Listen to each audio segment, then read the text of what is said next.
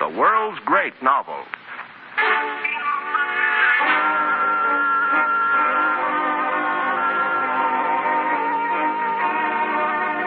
And now, a few scenes of the merry Yuletide season in the England of the early 19th century by an author unsurpassed in his ability to capture that spirit and endow his characters with it.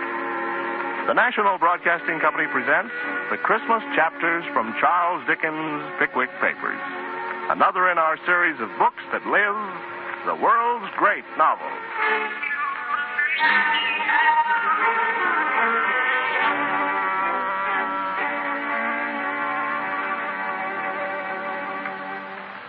And so, my friends, Christmas is with us again. The season of hospitality, merriment, and open heartedness. The time when the old year is preparing, like an ancient philosopher, to call his friends around him, and amidst the sound of feasting and revelry, to pass gently and calmly away. And it was in this spirit that the four honorable members of the Pickwick Club left London to spend the holidays with the Wardle family and other friends at Manor Farm in Dingley Dell. As the Muggleton coach rumbles over the wide open country, the Pickwickians sit well wrapped in greatcoats and comforters. The two gentlemen to the left are Mr. Augustus Snodgrass and Mr. Nathaniel Winkle. On the right hand, we have Mr. Tracy Tupman, the too susceptible Tupman who, in spite of his experience and mature years, is still the victim of the most interesting and pardonable of human weaknesses love. Time and feeding have expanded that once romantic form. But the soul of Tupman has known no change. Admiration of the fair sex is still its ruling passion. And his thoughts dwell happily upon Mr. Wardle's spinster sister Rachel, in whose presence he shall soon be basking. And last but certainly not least, that gentleman nearest the window, the bald head, the circular spectacles and twinkling eyes belong to Samuel Pickwick himself, the leader of this illustrious and select group. Now they've reached their destination and the holiday is about to begin. You and I shall treat these merry days as one does a heavy laden table, sampling the choicest bits here and there, it being beyond our power to experience the whole of it. Ah, gentlemen. As Mr. Pickwick alights from the coach, followed by his faithful servant, Sam Weather, he comes face to face with Mr. Wardle's favorite page, better known by the distinguishing appellation of the, the Fat Boy. Aha, fat boy. Aha, Mr. Pickwick. I see you're fatter than ever, and you look rosy enough, my young friend. I've been asleep in front of the taproom fire at the Blue Lion, uh, waiting the coach. Master sent me over with the shay cart to carry your luggage up to the house. Fine, fine. And how is everyone at the house? All's well, sir. Gentlemen, Tupman, Snodgrass, Winkle. Here, Pickwick, you See, see who has been sent to meet us. Aha, fat boy. Aha. Aha, sirs. Uh, Welcome to Dingley Dell. Oh, thank you, and glad we are to be here. The fat boy was just reporting all well at the house. Fine spirit. Uh, have all the other guests arrived, Fat Boy? I should hope, sir. Else there mayn't be enough food for the servants. I think Mr. Winkle's interest centers in one particular guest, fat boy. Has the lovely Miss Arabella Allen appeared? Oh, yes, and shiny new boots with fur around the tops. Uh, The whole group of them is out walking in the fields now. Uh, Mr. Wardle, his two daughters, Miss Emily and Miss Isabella, uh, ever so many. And, uh, and tell me, Fat Boy, is Mr. Wardle's sister in the walking party? Uh, The spinster aunt, Miss Rachel? Uh, Aye, sir. Ah, the young in heart are never old. Well, Mr. Snodgrass, since Mr. Tupman pines for Miss Rachel, and Mr. Winkle for the lovely Arabella, and we have a healthy wish to see our friends, I suggest we walk forward at once. Oh, Forward, forward. Oh, dear. Here we are in another style. Rather should have taken a different Now, Niall, you terrify me. Don't they you, Mr. Tubman? Oh, why, no, Miss Wardle. I. Oh, of course. I forget how brave and strong you are. Oh, well, if I may take your hand to assist you. oh, sir. Well, if no one is watching. Uh, only your two nieces, but I see Mr. Snodgrass is assisting them. Oh, yes, my niece. Now, Emily. Oh, Isabel. They raise their voices. Young girls have such spirit. Oh, they have. It's quite delightful. You may let go of my hand now, Mr. Tupman. Eh? I am quite safe on the ground. Uh, oh, yes. Oh, pardon me. Uh, tell me, Mr. Tupman, do you think my dear niece is pretty? Why, should if their aunt wasn't here? oh, you naughty man. uh, but really, if their complexions were a little better, don't you think they would be nice-looking girls by candlelight?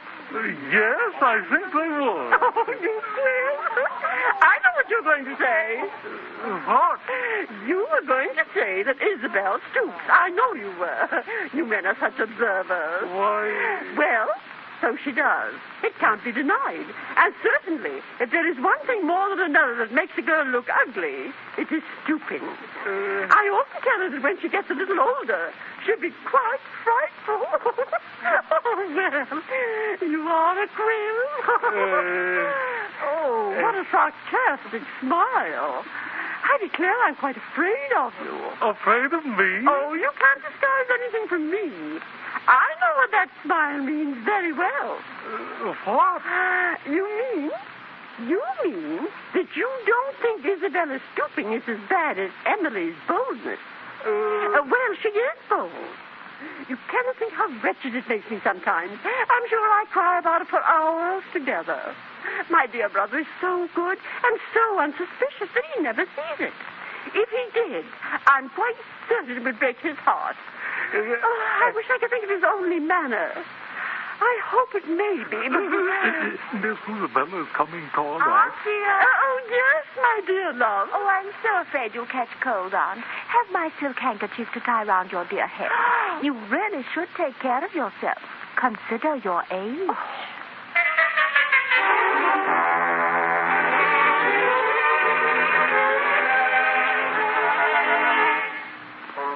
Now we shall leave Miss Wardle and Mr. Tupman and look upon other scenes of this Pickwickian Christmas. After a hearty dinner that night came the ball. The best sitting room at the manor farm was a good, long, dark paneled room with a high chimney piece. At the upper end of the room, seated in a shady bower of holly and evergreens, were the two best fiddlers in all Muggleton. The carpet was up, the candles burnt bright, the fire blazed and crackled on the hearth, and merry voices and light-hearted laughter rang through the room. If anything could have added to the interest of this agreeable scene, it would have been the remarkable fact of Mr. Pickwick's appearing without his gaiters for the first time within the memory of his oldest friend. You mean to dance? Of course I do. Don't you see I'm dressed for that purpose? Beckle silk stockings, smartly tied pumps. yes, Mr. Pickwick, you are indeed dressed for the purpose. Well, you in silk stock? And why not, sir? Why not, Mr. Tupman? Well, Of course, there's no reason why you shouldn't wear them. I imagine not, sir. I imagine not. Uh, they're a pretty pattern. I hope they are. you see nothing extraordinary in these stockings? As stockings, I trust, sir? Uh, certainly not, uh, certainly not, sir. Then I believe we are all ready. Let us have the music. music! I, I shall start the reel.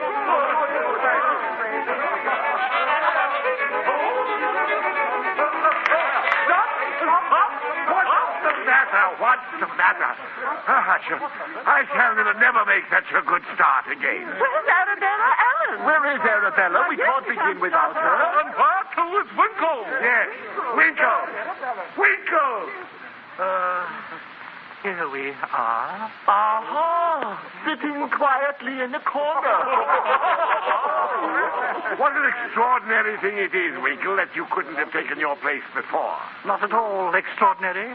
Well, on, on second thought, looking at Arabella, where I, I don't know that it was extraordinary after all. Eh, gentlemen?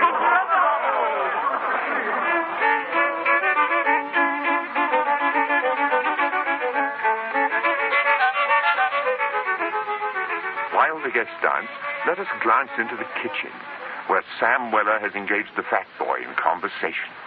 So you say the family house game's in the kitchen later tonight, yes? Always on Christmas Eve.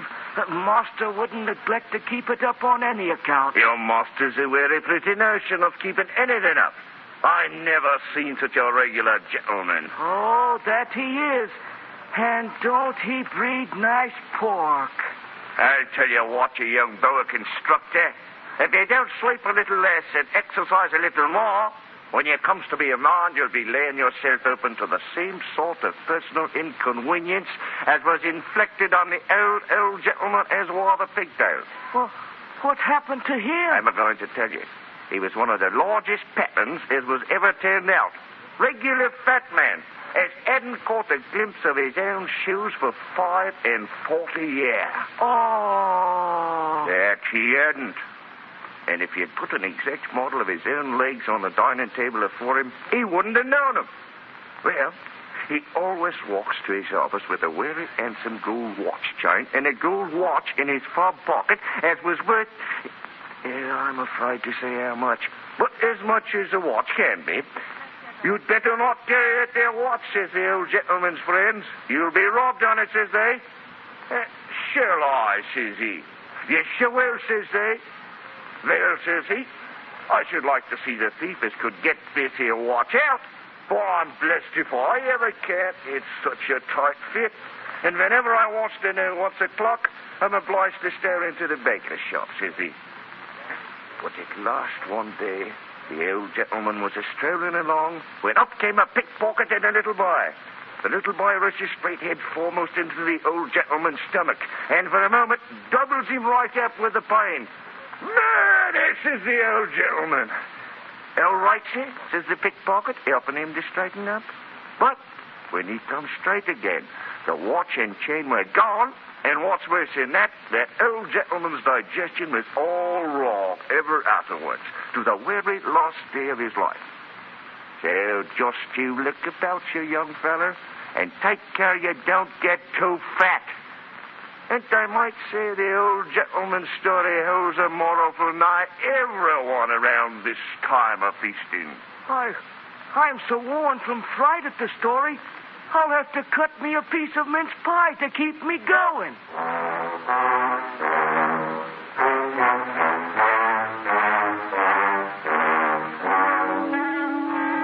When the ball ended, all the guests repaired to the kitchen, where they joined the servants in swapping stories as they sat about the blazing fire and drank from the wassail. And uh, it is feared that some of the party drank perhaps a bit too much. For example, Mr. Pickwick, who held a conversation with himself upon awakening the next morning. Mr. Pickwick? Yes, sir. Do you have a confused recollection of having severally and confidentially invited somewhere about five and forty people to dine with you at the George and Vulture the first time they come to London? I fear I have such a recollection, sir.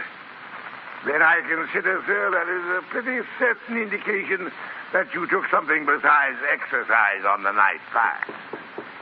Yes, come in. Good morning, sir, and a Merry Christmas. Oh, yes, yes, and thank you, Sam. The same to you. I'll put your warm water on the table, sir. Well, Sam, is it a frosty Christmas? Water in the washhand basin's a mosque of ice, sir. Mm, severe weather, Sam. Fine time for them it is well wrapped up, as the polar bear said to himself when he was practicing his skating. True, true, yes, true. I shall be down in a quarter of an hour, Sam. Very good, sir. Uh, uh, there's a couple of sawbones downstairs. A couple of what? A couple of sawbones, sir. What's a sawbones? What? Don't you know what the sawbones is, sir? I'm not the least abashed to admit I do not. Oh, but I thought everybody knew that Sawbones was a, a surgeon. Oh, a surgeon, eh? Oh, just that, sir. These here ones, as is below, though, ain't the regular sort of bread sawbones. They're only in training. In other words, they're medical students, I suppose. In other words, sir, one is the brother of Miss Arabella Allen, and t'other is his friend. Capital, capital. I'm glad they're here. They're fine fellows, Sam. Fine fellows. You haven't yet seen them, sir. Nevertheless, I know they're very fine fellows, with judgments matured by observation and reflection, and tastes refined by reading and study. I'm very glad about it. They're smoking cigars by the kitchen fire. Ah, just what I like to see. And one on 'em, one on 'em's got his legs on the table and is drinking brandy neat, while the other one, him and the barnacles, had got a barrel of oysters between his knees, which he's opening like steam. And as fast as he eats 'em, he takes aim with his yells at the fat boy sleeping in the chimney corner. Eccentricity's a genius, Sam. Eccentricity's a genius. I must hurry down to meet them.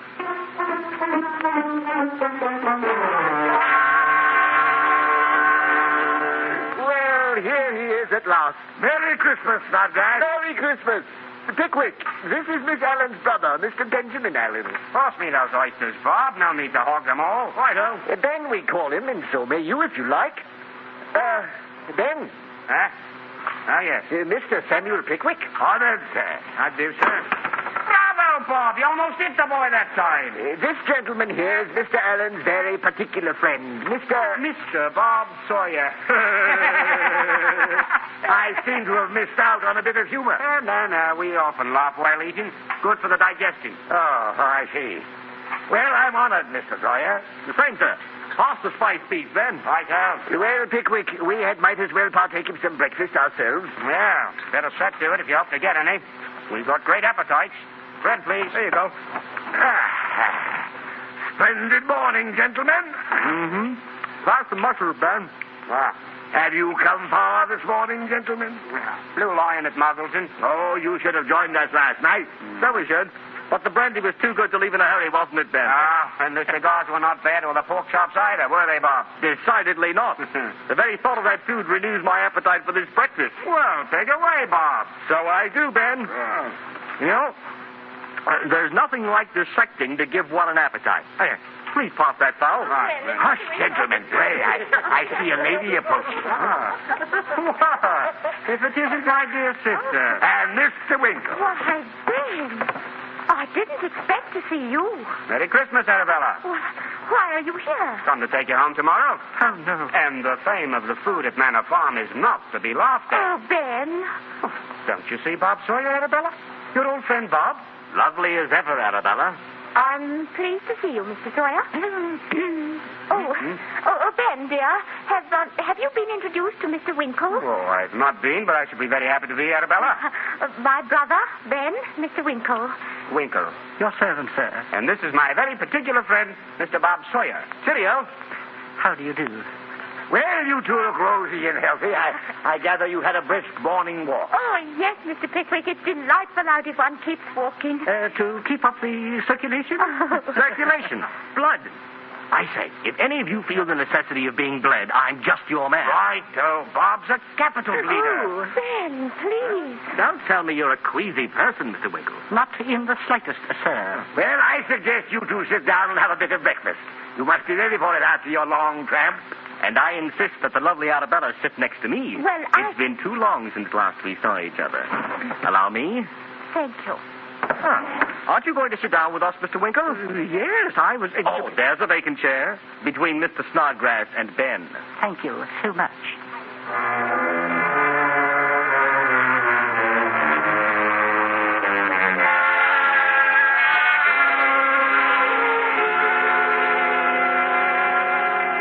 A thrill of hatred struck to Mr. Winkle's heart every time he glanced at Bob Sawyer and Arabella sitting together. And when Mr. Sawyer openly placed his hand over that of the fair young woman, Mr. Winkle put an oyster, shell and all, into his mouth, was on the point of swallowing it before realizing his mistake. He lived on the hope that after church he would be able to get Arabella to himself again. But alas, as things turned out, it was a luckless day for Mr. Winkle. It was after a substantial lunch had been done justice to that Mr. Pickwick said. Oh, uh, Now, what say you to an hour on the ice? We shall have plenty of time. Agreed. Agreed. Uh, on the uh, ice? Ice skating, Winkle. Capital idea. Fine. Well, well, you sure. skate, of course, Winkle. Uh, oh, yes, yes, yes. Uh, but I'm uh, rather out of practice. I'm not sure that I should. Oh, do skate, Mr. Winkle. I like to see it so much. I'm sure you're quite swan-like on Uh, skates. really, Miss Allen? Come, come, Winkle. Don't be modest. Oh, it's not that. I just... You wouldn't disappoint our fair Arabella. Oh, please, Mr. Winkle. It's so graceful a sport. well, I should be uh, very happy, I'm sure. But I have no skates. uh, don't worry on that account, sir. We have half a dozen pair downstairs. Oh, really? Oh, how delightful.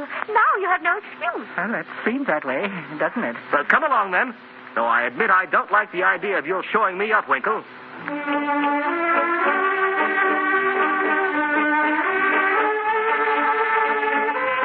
Old Wardle led the way to a large sheet of ice, which Mr. Weller and the fat boy had swept clean of snow.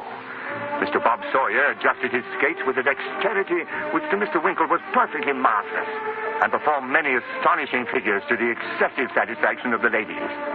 All this time, Mr. Winkle, with his face and hands blue with the cold, was struggling to get his skates on. I say, Winkle, come on on the ice. Don't wait until I've exhausted my bag of tricks and then show me up. Mr. Winkle, I'm waiting so anxiously to watch you. What's detaining you? But I, I, I don't believe these skates fit me. Can't get them on. Yes, sir, I'll help you with him. Oh, don't bother, Shane. Don't Uh, bother. no bother, sir. I really think it's useless. Don't bother. Quite a misfit. Misfit nothing, sir. You've been trying to put the skates on with the points behind. Oh, well. so I have. Oh, dear me. How could I have been so stupid? Oh. Beats me, sir, how you ever managed to get these straps so Oh, tangled. I- Ah, now then, sir. Off with you and show him how to do it. Oh, uh, stop them, Sam. Stop. Uh, what's amiss, sir? Uh, how slippery it is, Sam. Uh, Not an uncommon thing upon height, sir. Uh, uh, what? Hold up, sir. You almost landed on your back Well, there. these, are- these are very awkward skates, aren't they, Sam? Uh, I'm afraid there's an awkward gentleman in him, sir. Uh, y- y- yes, Pickwick. Come now, the ladies are all anxiety to see you give us a swan-like exhibition as Miss Arabella put it. Uh, yes, yes, I, I'm, I'm, I'm coming. Just a going uh, to begin. Now, sir, start off.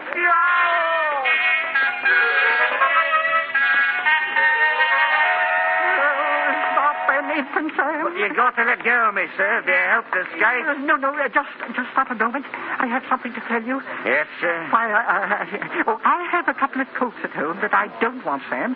Yes, that's it. Uh, you may have them, Sam. Yes, thank you, sir.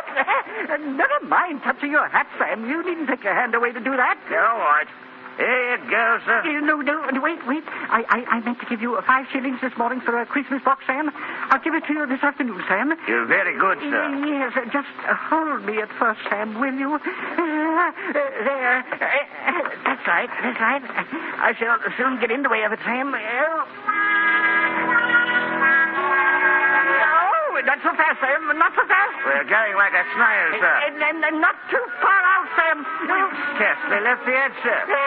You never look like a swan, sir, bit double like that. Sam!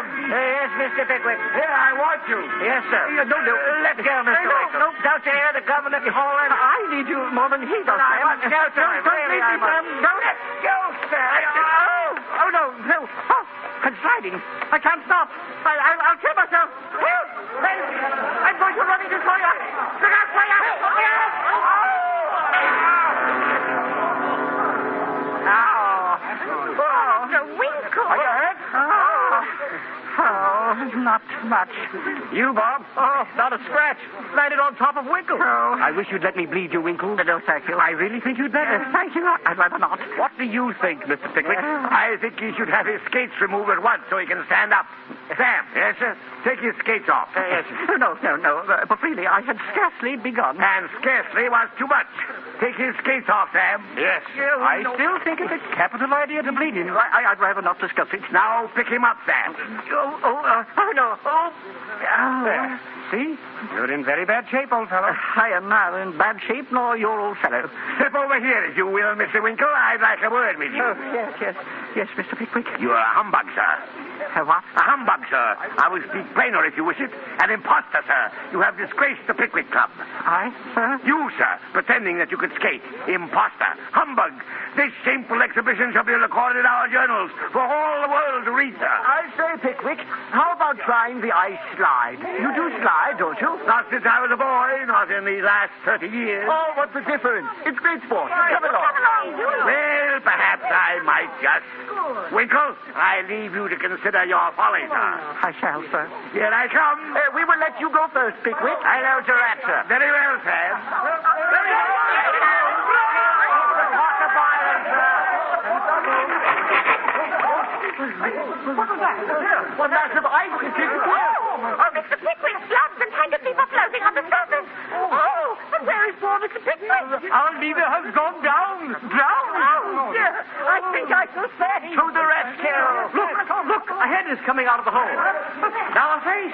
It's Pickwick. Hurrah! He's still wearing his spectacles. Keep yourself up for an instant, Pickwick, and we'll get you out. Just hang on, sir. Um, Do you feel the bottom there, old fellow? Yes, yes, I, I fell upon my back. The water's not over three feet deep. Hooray! Long live the great Samuel Pickwick, our leader. Help him out! We shall carry him back to the house a hero.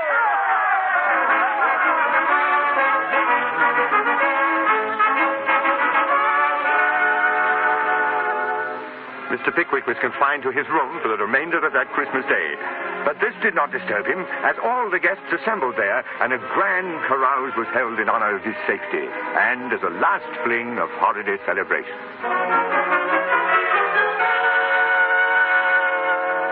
The jovial Yuletide party broke up next morning. Mr. Pickwick and his friends once more took their seats in the Muggleton coach. If you are wondering what it was Mr. Winkle whispered to Arabella Allen at their departure, I cannot say. But I do know he said nothing at all to his traveling companions for a good eight and twenty miles, and that his sighs were indeed heartrending. If our observant lady listeners can deduce any satisfactory inferences from these facts, we beg them to do so. And thus write their own special ending to the Christmas chapter of the Pickwick Papers.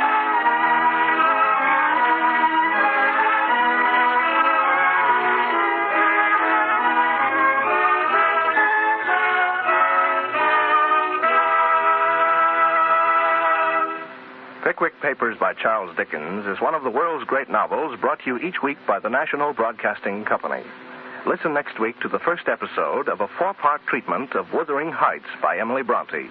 And remember that there is a world of information and entertainment to be found in your local public library. To enhance your enjoyment of this series, we recommend the Handbook of the World's Great Novels, which you may obtain by sending 25 cents to World's Great Novels, Post Office Box 30, Station J, New York 27, New York. That's Post Office Box 30, Station J, New York 27.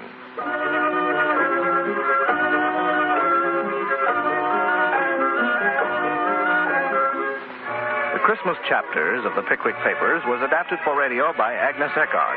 The music was composed by Emil Soderstrom, and the orchestra was directed by Bernard Berquist. The entire production was under the direction of Homer Heck. Philip Lord was featured as Samuel Pickwick. Mr. Tupman was played by Arthur Peterson. Mr. Snodgrass by George Kluge, and Mr. Winkle by Sidney Elstrom. Arabella Allen was played by Geraldine Kay, and Rachel Wardle by Hilda Graham. The narration was by John Barclay.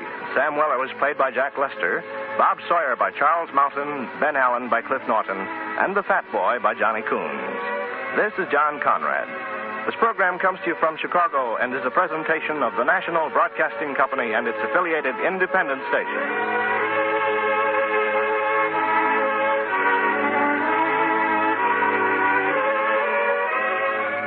Today, many nations stand at the crossroads between free government and dictatorship. Those who still aspire to freedom look to America as a beacon and an example. It is up to us to prove that the democratic form of government does work by taking an active part in the affairs of our nation, state, and community. Freedom is your business. This is NBC, the national broadcasting company.